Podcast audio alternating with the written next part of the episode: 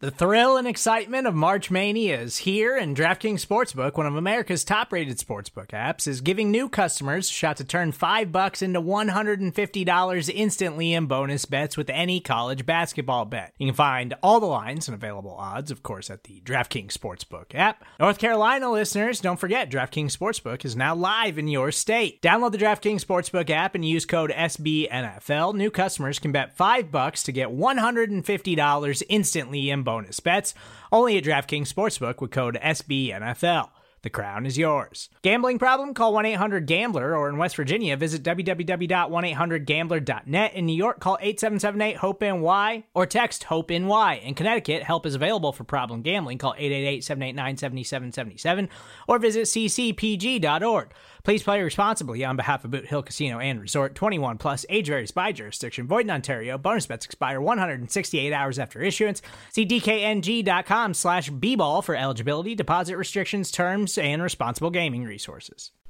Hello, everyone, and welcome to Falato on Football here on the Big Blue View Radio Network. I am the host of this show, Nicholas Falato, and last week we broke down in depth the New York Giants draft class. Some value picks, selecting Kadarius Toney at 20, got Azeez Ojulari at pick 50, and then ended up getting Gary Brightwell, Rodarius Williams later, and then in between that, they went with Aaron Robinson on a trade up, and Elerson Smith, high value type of player with a lot of upside due to his athletic ability and his new frame. Hopefully, he can add a little bit more and get better against the run. But I'm excited about this New York Giants draft class. But we need to really dive in to the NFC East and all the other draft class for the football team, the Eagles, and the Cowboys. And that's what we're going to do on this podcast a quick NFC East review. And we're going to start with those Philadelphia Eagles, mainly because they were really involved with the New York Giants and the Dallas Cowboys. Because as we remember, two cornerbacks came off the board Pat Surtain and Jaycee Horn. Horn went 8 to Carolina Panthers, South Carolina product, and Pat Surtain out of Alabama went nine to the Denver Broncos. And why that's important is because the Dallas Cowboys sat at 10, and they, everybody assumed, wanted to go with one of those two cornerbacks when they both got sniped. Then some may think that the Dallas Cowboys panicked, but I would just say that they saw two cornerbacks get off the board and they saw value in trading back to get another one of their top ranked players in Micah Parsons, who they were certain that the New York Giants weren't going to select, who still had Justin Fields on the board. This is where it gets a little weird because Dallas ends up trading from 10 to 12 with the Philadelphia Eagles, obviously two NFC East teams, and they must have really trusted the fact that the Eagles were going to go with Devonta Smith and not go with Justin Fields. Maybe they did not trust Justin Fields' evaluation or they didn't care that the Eagles were going to go with Justin Fields. But if the Eagles traded up and actually went with Justin Fields over Devonta Smith and the Cowboys allowed that to end up happening, and that would be just funny if Justin Fields ended up being this player a lot of people assume that he can be, and it was all because the Dallas Cowboys traded back and allowed the Philadelphia Eagles to jump instead of trading with somebody who wasn't in division, say the Bears or another team, and then that team went with Justin Fields. I just thought that was an interesting thing. There was no way that the Dallas Cowboys could have been 100% certain that the Eagles were trading up for Smith, but I guess they trusted the information that Howie Roseman and the Eagles staff gave the Dallas Cowboys. And you could say the Eagles and the Cowboys conspired against the Giants. But that's not exactly what happened. The enemy of my enemy is my friend. And I guess the Cowboys looked at it. Hey, Devonta Smith's got to be in our division one way or another. The Giants do sit there at 11 and select them. So they picked up an extra third round pick. And I can't knock the Dallas Cowboys for doing that. The Philadelphia Eagles, two years in a row, they go with wide receiver in the first round. Last year, they went with the TCU kid, Jalen Reagor. He was injured a lot during the season I wasn't particularly high on his skill set coming out, especially since they drafted him over Justin Jefferson, who looks like a lock to be a star receiver in this league. And then you think about just a couple years before that. I want to say it was 2018, might have been 2019, when they went with J Jaw, the guy, kid from Stanford, JJ Arcega Whiteside, out of the University of Stanford. And they drafted him over DK Metcalf. so the Eagles haven't exactly done well with their wide receiver evaluations. I believe they ended up getting a stud here in Devonta Smith, who's really going to help them.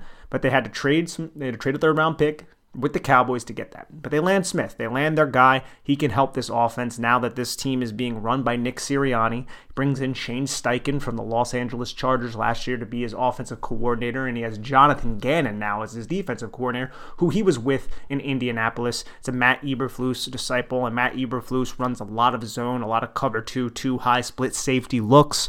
Uh, trust those cornerbacks to play those shallow zones in the flat a lot of the times. It's one of his more base type of coverages, but obviously you're still going to see man, you're going to see all those things. And I think that's just important when we look a little bit later at this draft. And my biggest critique for this draft, which we'll get into after I talk about the second round pick of Landon Dickerson, who I really like, to be honest. Now, Landon Dickerson, his problem is staying healthy. That's always been his issue. Dating back to his time at Florida State, he ends up transferring to Alabama and has one heck of a season in 2020 before tearing his ACL against Florida in the SEC championship game, which allowed Quinn Meinerz to go to the Senior Bowl, but that's neither here nor there. But Landon Dickerson at pick 37 is selected by the Philadelphia Eagles, and you got to look at the Eagles' depth chart. They need this young talent. Last year, they lost Brandon Brooks for the year at guard because, again, Dickerson can play both, but he should be back. He's a very talented player. Jason Kelce is getting older. He's still serviceable, but you're going to need to find a replacement for someone like that. Isaac Seumalo, he's a replacement level player. And I think if he's healthy, Dickerson is going to win that job over someone like Seumalo. That's not a shock. It's a top 40 type of player. But this offensive line last year was really, really injured. Andre Dillard ended up suffering an injury before the season. He was their first round pick back in 2019. And then Lane Johnson, he's been dinged up a lot, one of the best right tackles in the National Football League, but he's just got to stay healthy. So that's what they're really focusing on. But they drafted a guard who has struggled to stay healthy. Hopefully, for their sake, it does end up staying healthy because you never want to wish injury on any kind of kid. And this kid is a great kid, according to Nick Saban and everybody at that Alabama program. And it was a good get for them if he can stay on the field. And then the third round, things got a little interesting. So the Eagles ended up going with defensive tackle Milton Williams out of Louisiana Tech, somebody who tested really, really well at his pro day. But you look at the defensive the offensive line, you know, Fletcher, I mean, the defensive line, I'm sorry, Fletcher Cox is getting a little bit older. They still have Brandon Graham. He's getting over. They brought in Javon Hargrave from Pittsburgh last year. He's a good player. But the thing that's interesting about this selection was the Eagles wanted to go with Aaron Robinson, the Giants pick. That's what I believe.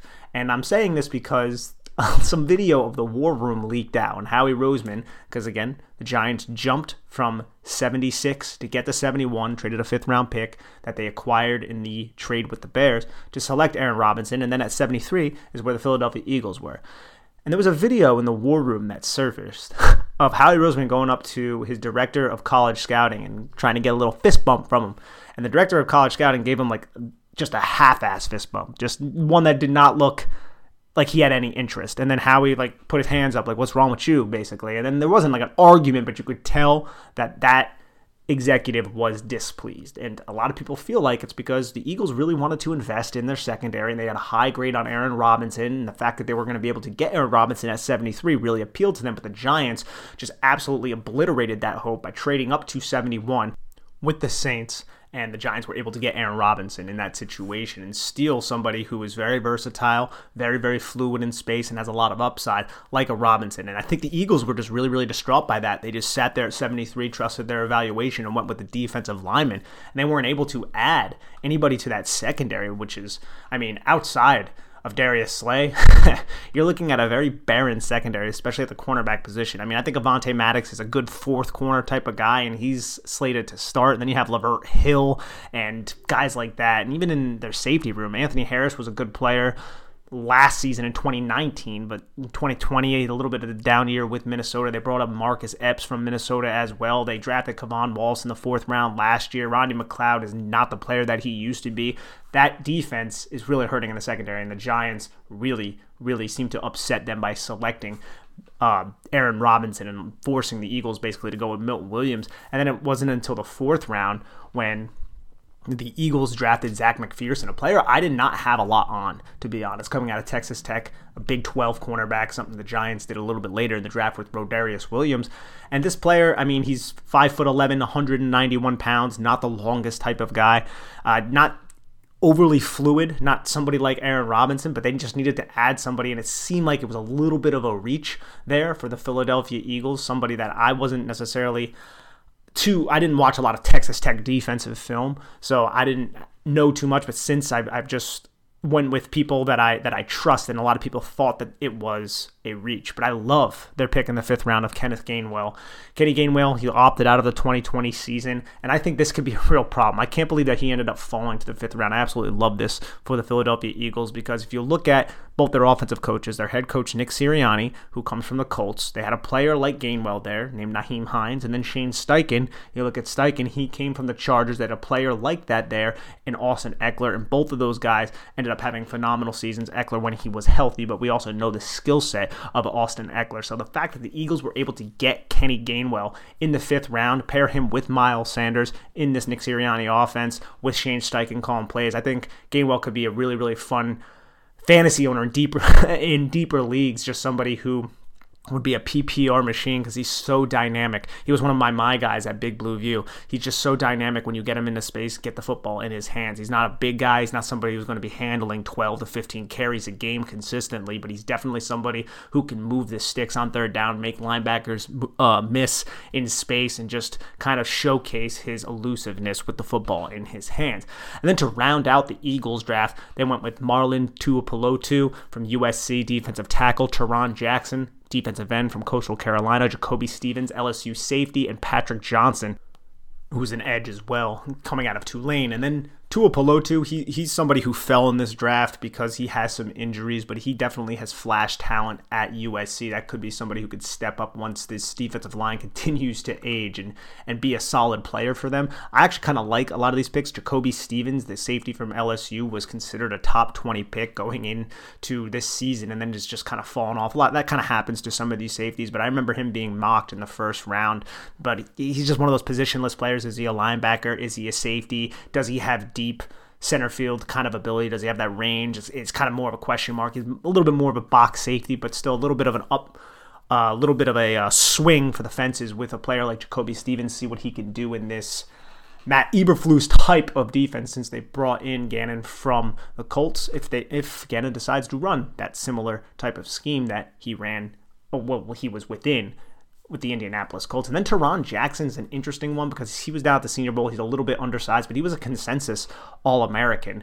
Uh, this season in 2020. He ended up falling to the sixth round. He's a two time first team All Sun Belt player, very, very highly productive player in college, but played at Coastal Carolina, and he's six foot two, 260 pounds, has sub 34 inch arms, tested in the 38th percentile in terms of the measurements of his arms, 37th with his wingspan, 19th percentile in weight, 16th percentile in height. This is all for edges, by the way. And then as a 40 yard dash, I mean, 77th percentile, that's his best measurement, but everything else is suboptimal. His 10 yard splits, 24th percentile, 1.7 seconds. That's not overly explosive. So he was just dominating a smaller level of competition. And then they ended up going with Patrick Johnson out of Tulane, another guy who was uber productive in college, had a total of 132 tackles, 35 for a loss, 21 sacks, had 10 sacks back in 2018, and then four in 2019, and then seven in 2020. But he's somebody that isn't overly athletic either, but a high upside, high motor type of player who could probably play to the boundary, may be able to drop into some certain coverages to the boundary if you ask him to do that. But he's there's a reason he was available in the seventh round, and that's where the Eagles were able to get him to round out this draft class. And if I'm to give draft grades, I'd probably go somewhere around a C plus or a B with the Philadelphia Eagles because I like the fact that they were able to get Devonta Smith. I like the fact they were able to upgrade the offensive line, but the fact that they weren't able to really, really look at that secondary and the only piece that they added to that secondary is Zech McPhearson in the fourth round. I mean, that's kind of bad. That kind of actually makes me reconsider, and I think I've dropped that down to a C plus. Love the Kenny Gainwell value. I think Tuipulotu could be a solid player for them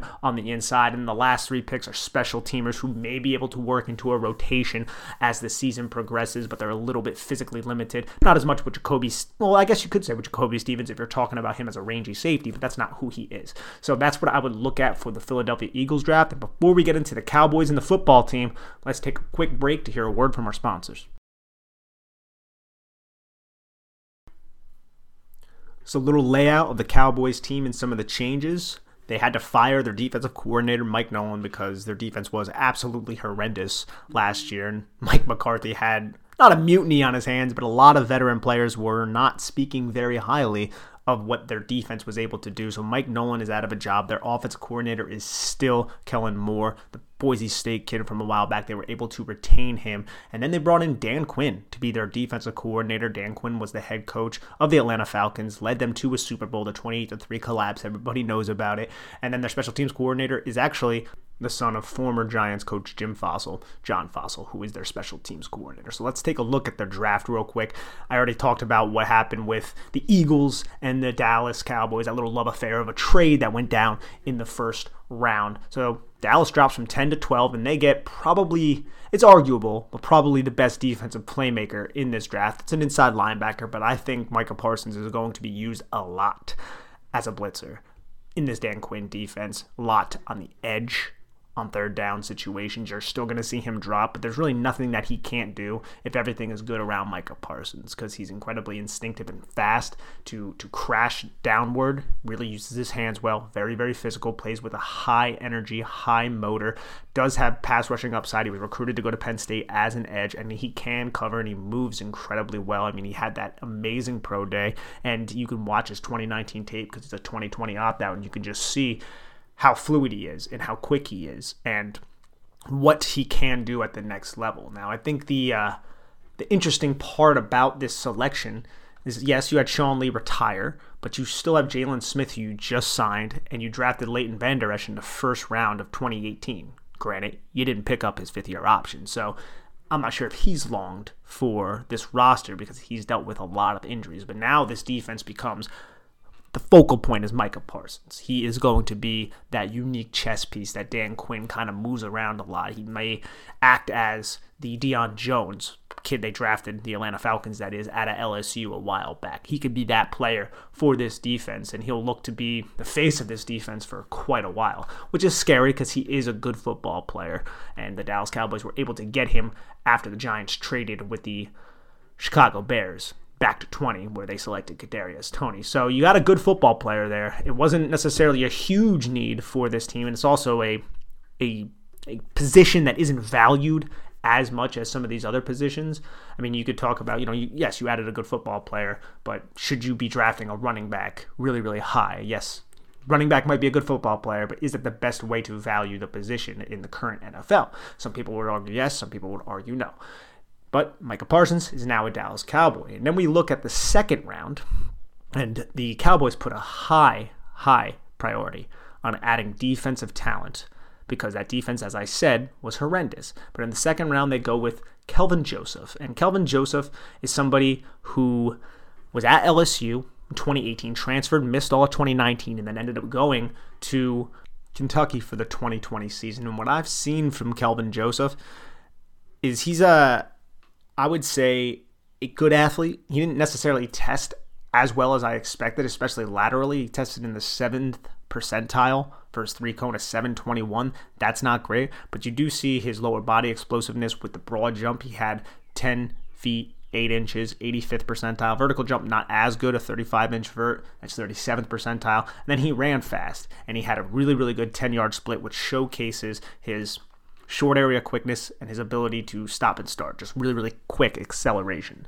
And you could see that on his film. He's a good change of direction. He's fluid. He's 5'11, 197 pounds, just under 32 inch arms, which is 67th percentile for the cornerback position but I don't necessarily see the mental side of it. He's a very, very raw kid. I don't think he knows what he's doing in zone coverage in terms of seeing the route combinations develop and reacting. I don't think he's as patient at the line of scrimmage as he had to be in a press alignment. From the little bit of film I seen, I hadn't grind through his film. It was actually hard to find Kentucky film. I saw more Jamin Davis, who we'll get into a little bit, than I did of Kelvin Joseph because I saw more end zone angle than I did the all 22 angle of uh, the top, just seeing the entire field.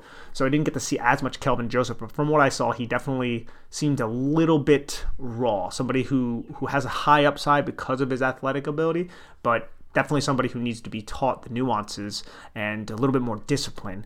And it looks like he's going to have to start opposite of Trevon Diggs, who they drafted in the second round last year. So I think it, it was an interesting draft for sure. And we'll get into it in a little bit. Kelvin Joseph, second round. I mean, you're swinging a little bit there, but they needed to add some sort of talent. But this team ended up having three third round picks. They went with Osa Odighizuwa, the defensive lineman out of UCLA, Chauncey Golston, the defensive end out of Iowa, and then Nahshon Wright, the cornerback out of Oregon State. And Nahshon Wright, he's a big kid. I didn't watch a lot of Oregon State defense either, but from what I can tell, being a six foot four, 183 pounder, if you can put more weight on this kid, maybe you can expect him to play that box safety role in certain packages. And I also feel the same way about the Cowboys' six round pick, Israel Mukuamu from South Carolina, because he's another guy who's tall, six foot four, 212 pounds. He played cornerback there, but I don't know if he's fluid enough to play cornerback in the NFL. I don't think he has the hips. He's high cut, but he can play middle of the field box, and you can use dollar packages to bring these bigger cornerbacks in and have them, if they are sufficient enough against the run, they can also be able to to not be a liability against the run, but still just use their incredible length to close throwing windows and, and be able to guard tight ends, lesser athletic tight ends, but tight ends coming out of the slot. So they wanted to add length and big cornerbacks. Now, I don't know if they're going to be playing outside. I think it's going to be a Kelvin Joseph and Trevon Diggs, but in certain packages, I think you're going to see Nahshon Wright and Mukuamu, the kid from South Carolina, playing, if they make the team, that is. Wright you would imagine would make the team. That seemed like a bit of a reach, but it's a third round pick. And Mukuamu, that's somebody, he's a six round pick. And if he doesn't have special teams upside, I'm not 100% certain if he will be able to make the team. But I think my favorite pick, at least from a value standpoint for the Cowboys, was Jabril Cox out of LSU, inside linebacker, transfer from North Dakota, uh, North Dakota State. Played one year at LSU, and that was 2020. But I, but I look at it, he's another linebacker who's athletic, who's definitely could play all three downs, a little bit more of a coverage type of guy, one of those, a little bit of a hybrid defender, not as much because he does have some weight to him too. He's not 220 pounds, he's 232 pounds, six foot three, long, good in zone coverage, aware of all the surroundings, good spatial awareness. But some may argue, and I think this was they just went with this because it was value, that it's it's similar to Micah Parsons, and, and those guys would profile to be in the similar type of role within this Dan Quinn defense. I'm sure Dan Quinn can get creative and use Jabril Cox, Micah Parsons on the field at the same time. I'm sure he's going to figure out a way to do that. But those would be like my two pick, my two favorite picks there, and they both play a similar position and probably project to a similar role within this offense. So I thought that was interesting, but you can't pass on the value. Then they end up going with Josh Ball out of Marshall, offensive tackle. That was their only investment into the offensive line until Matt Farniok, who was an offensive guard out of Nebraska. And this team, their offensive line line. They're known for their offensive line, but they're getting older. Okay, Connor Williams is a solid player. They drafted from the second round, 2018. Tyron Smith's injured every single year. He just keeps getting older. La'el Collins was injured all last year. He's still a good player, one would imagine. And then they have Tyler Biadasz as their starting center. They drafted in the fourth round last year, who ended up falling because of some injury issues he had at the University of Wisconsin.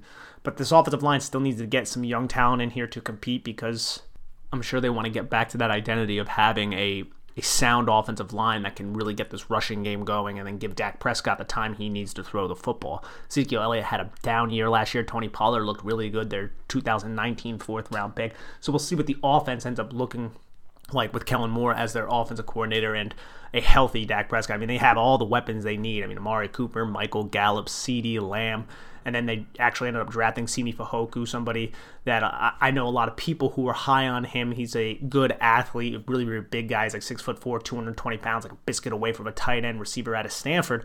But he struggles with drops, and you look at this depth chart, and there's a tons of guys. I mean, they like to design plays to Cedric Wilson, and sometimes you get Noah Brown on the field. So we'll see if he's going to be able to kind of beat out those two players for snaps behind CeeDee Lamb, Michael Gallup, and Amari Cooper. And I think the the Cowboys draft is interesting, and they also ended up going with Quinton Bohanna, a Kentucky defensive tackles, a player that that uh, is more of a nose type of guy, six foot four, 327 pounds. He could probably play one technique in that four down front, that even front that Dan Quinn likes to run a lot of. But they also have Trysten Hill, who they drafted in the second round, 2019. They have Carlos Watkins, who they signed in free agency, used to be Houston Texan, went to the University of Clemson. Neville Gallimore, they drafted in the third round last year. He fell. He's more of a little bit of a quick tw- twitch type of guy, which is similar to what Osa Odighizuwa is. Not quite. Osa's a little bit smaller. He's around the 280 pound range, but low pad level, just cracking 6'2. Plays with good leverage, is versatile. You can use him as a five technique and kick him inside to play three technique. On passing down, you can use his quickness and his powerful hands as one technique to kind of get interior pressure if you want to do that. So I think it's really interesting. But they also went with Chauncey Golston, who's a little bit more of an end heavy, heavy handed kid out of the University of Iowa. And I spoke about him a little bit before. They got him in the third round, but they just wanted to infuse this defense with young, talented guys and, and build it within the mold of what Dan Quinn wants because it's not going to be what Mike Nolan did last year. And that could lead to some transition issues early on in the season because this roster isn't really filled with talented players. It's not filled with a lot of players who are going to know this defense. Yes, they brought in Keanu Neal from Atlanta, but other than that, there's a lot of young guys here. Yes, Damontae Kazee they also brought in. He's still a young player. I mean, this is his first year outside of his first contract. So uh, it's not a defense filled with a lot of veteran talented players. Demarcus Lawrence, he's got to stay healthy. You're not sure what you're getting from him. So I, I, like the investment in the defensive talent. I think it was necessary for the Dallas Cowboys, but in the end, I would probably end up giving this a, a C plus as well. I think previously I, I gave it a higher grade, maybe a B uh, on uh, other podcasts and stuff, but looking at it again and seeing the return, uh, I'm gonna go with a, a good C plus. The thing I'll say though that I do love is just the amount of guys they ended up getting. I mean, they had three third round picks, two six round picks, two fourth round picks. So I love the just swing and the swing and the swing. And how many offensive players did they end up drafting? Three. And their first offensive player that they drafted was in the fifth round, which was Simi Fehoko. And well, no, actually, it was a fourth round with Josh Ball, and then it was Simi Fehoko, and then it was Matt Farniok. So they really want to upgrade this defense, and I do respect that. I'm still going to go with a C plus. And now we're going to go to a team that I think had a phenomenal draft. I did. And that's the Washington football team. The Washington football team, where they were sitting at pick 19, right? And they have Jamin Davis, who we now recently find out after Dave Gettleman went on NFL Network, that the Giants were really looking at this kid. And I could see why. And I think he's a little bit raw. He wasn't a full time player his entire time in college, but he stepped in in 2020, had a really good season, and showed just his length and his versatile ability to be a three down defender, his ability to cover, his ability to blitz. He has incredible range. He's downhill, he's aggressive, and he's a very good filler as well. Scrapes over the top, trusts his eyes, reads his keys to a solid manner. Again, I think he could be a little bit better from that standpoint, but from an athletic profile standpoint, from what you can do with him, you could do so many different things with Jamin Davis, and now you have that behind a defensive line that has Chase Young, Montez Sweat, Daron Payne, Jonathan Allen, just a stud defensive line, and you wanted that dynamic second level defender that can be and just operate in the intermediate parts of the field, still be a valuable run defender while also not being a liability in coverage, being a perfect sub package linebacker. That's Jamin Davis, and defenses are always in sub package. This is a Ron Rivera type of pick right here. Kind of figured they would look to invest in the linebacker position when they had guys like Cole Holcomb, who's a, who's a solid player, Jon Bostic, another solid player, the guy who basically annihilated Andy Dalton on that dirty hit earlier in the 2020 season. And then they were looking at who as the starters behind that. They brought in David Mayo. They have Khaleke Hudson, but they needed to add a dynamic player so Jack Del Rio, their defensive coordinator, could really get the most out of the front seven in general and not just those front four players who are absolutely dominant. I mean, you look at it 2018 first, 2017 first, 2019 first, 2020 first, all into that starting front four for Jack Del Rio's defense. And now you got Jamin Davis. I think that's a really, really good get for them. And the Giants were reportedly very interesting, interested in a player like Jamin Davis, which doesn't shock me at all would really help shore up that linebacker position next to Blake Martinez. But that's not the direction the Giants went in, and I'm happy with the Kadarius Toney pick. But I think another huge steal for the Washington football team, and they had a couple in this draft, was getting Samuel Cosmi outside of the top 50. I mean, they got him at 51 right after the Giants selected Azeez Ojulari, and Samuel Cosmi, he's got the feet. He's he's not overly long. I think he has like 33 inch arms, but he's six foot seven, six foot eight and he doesn't he's not technically refined but he has the size he's very very light on his feet he handles counter moves very well has really really good upper body strength he can mirror pass rushers up the arc and i think if you look at what the washington football team needed on the on the offensive line you could make an argument that samuel cosmi can be the starter now. Now you have morgan moses as their right tackle they have Geron Christian as their starting left tackle right here with a third round pick out of Louisville back in 2018. And then last year's fourth round pick out of LSU, Saahdiq Charles, is also on the roster. But I think Samuel Cosmi can win that left tackle job, especially once he gets to really learn how to use his hands and maximize his hands and and not be just somewhat of a person who frames his blocks really well because he has the foot speed to get into position while also just being a really mean and tough type of left tackle. So I think he can definitely win that job outright. And the fact that they got him in the second round outside of the top 50, I think that's huge.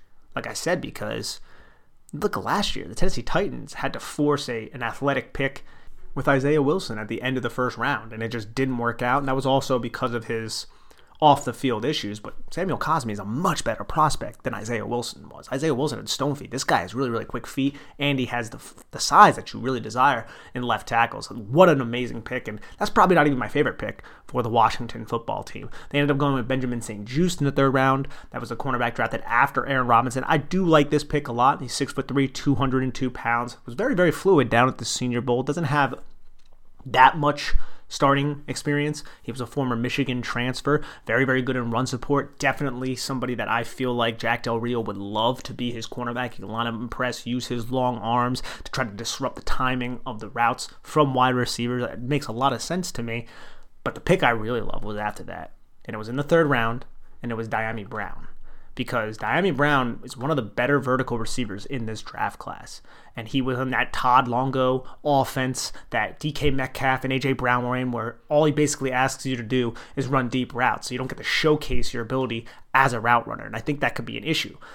so Dyami Brown, I think he has the athletic ability to run these routes. He just wasn't asked to do it. So this guy ends up sliding to pick 82, and the Washington football team adds him to their offense. And now this offense consists of Curtis Samuel, who they signed from the Carolina Panthers, who is more of an underneath type of target. Granted, I think he can be a deep target, to be honest, but he's a little bit more used behind the line of scrimmage. You get the football in his hands, a little bit more design touches. Then you have one of the best intermediate receivers in the National Football League, and Terry McLaurin, who does excellent with the digs, finding those soft spots between safeties and linebackers. And now you add Dyami Brown, who is one of the best vertical receivers coming into the draft, and I think you have a really, really nice one, two, three combo on those three level reads for whoever is the quarterback. It's looking like it's going to be Ryan Fitzpatrick, unless Taylor Heinicke ends up beating him out for that starting job. So I think that was an excellent get. You know, you got him outside of the top 80, Dyami Brown. A lot of people had Dyami Brown, who I respect in like the top six, top seven receivers, and you were able to get him that late. And I think in 11 personnel, you can have Terry McLaurin running a deep dig, Dyami Brown clearing everybody out vertically, and then Curtis Samuel doing something underneath, and that's going to really help out that offense. I think in a lot of different situations. They also have Calvin Harmon, Antonio Gandy Golden, who are more prototypical X type receivers, big type of guys. Isaiah Wright and Steven Sims Jr. are also on that roster. But I think that was an excellent get. And that's th- th- three of these picks, man. All four of them I really I like, but three of these picks, Jamin Davis, I, I like that pick. I think Samuel Cosmi was excellent value. Dyami Brown was excellent value. Benjamin St-Juste, a solid value. End up getting John Bates. I don't know if this is a little bit of a reach here, but this guy, I could see why Ron Rivera would love having this player because he just goes all out in terms of blocking. And if you want to run power gap, if Scott Turner wants to run a little bit more power gap now, you can just have him seal and he could be a play side tight end on a C gap run, just blocking down. And I think that could be something that really, really, uh, or a D gap run, I should say.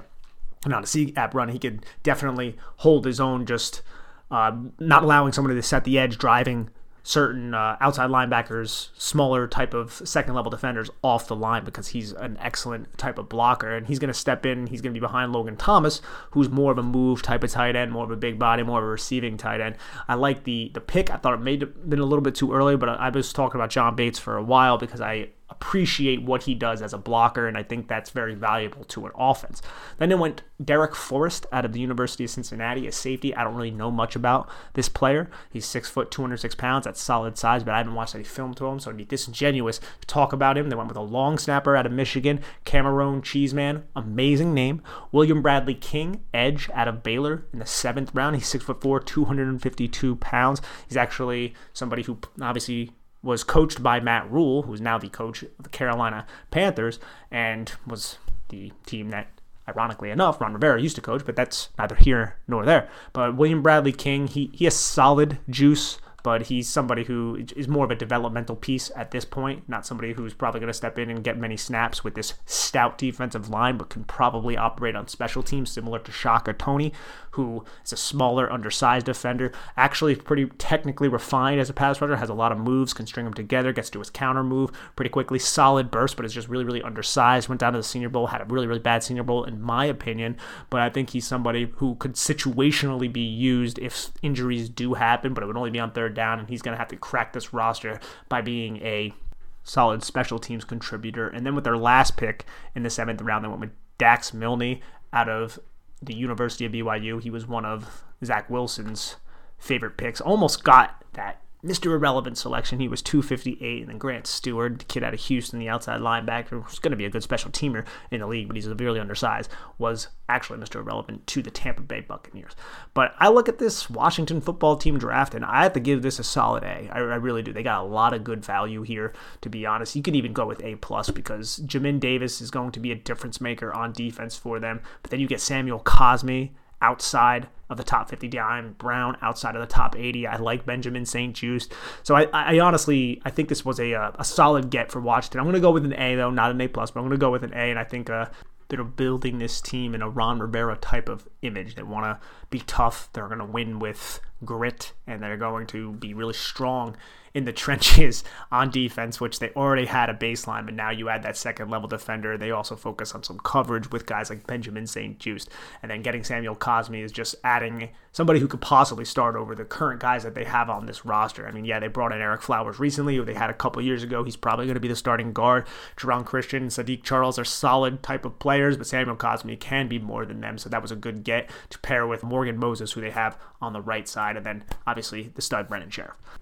That, ladies and gentlemen, is the NFC East draft. Please rate, subscribe, and review this podcast. Just head on over to iTunes. It does a lot for us if you just go into the comments and just leave a simple comment. Say that you like the show or you hate the show. Just please leave five stars. You criticize me as long as you leave five stars. That's all we're really looking for here on Big Blue View. So please do that. And also read all of our great content over at Big Blue View with Joe DeLeone, Chris Pflum, Ed Valentine, and the gang. We're all coming out with good Giants content to provide provide to the listeners and the readers. So we really appreciate you coming to this show and this podcast to listen to us talk about the team that we all love, the New York Football Giants. So please, everybody, take care. Have a lovely weekend. And I believe this is going to release on Mother's Day. So happy Mother's Day to all the moms out there. See you later, everybody.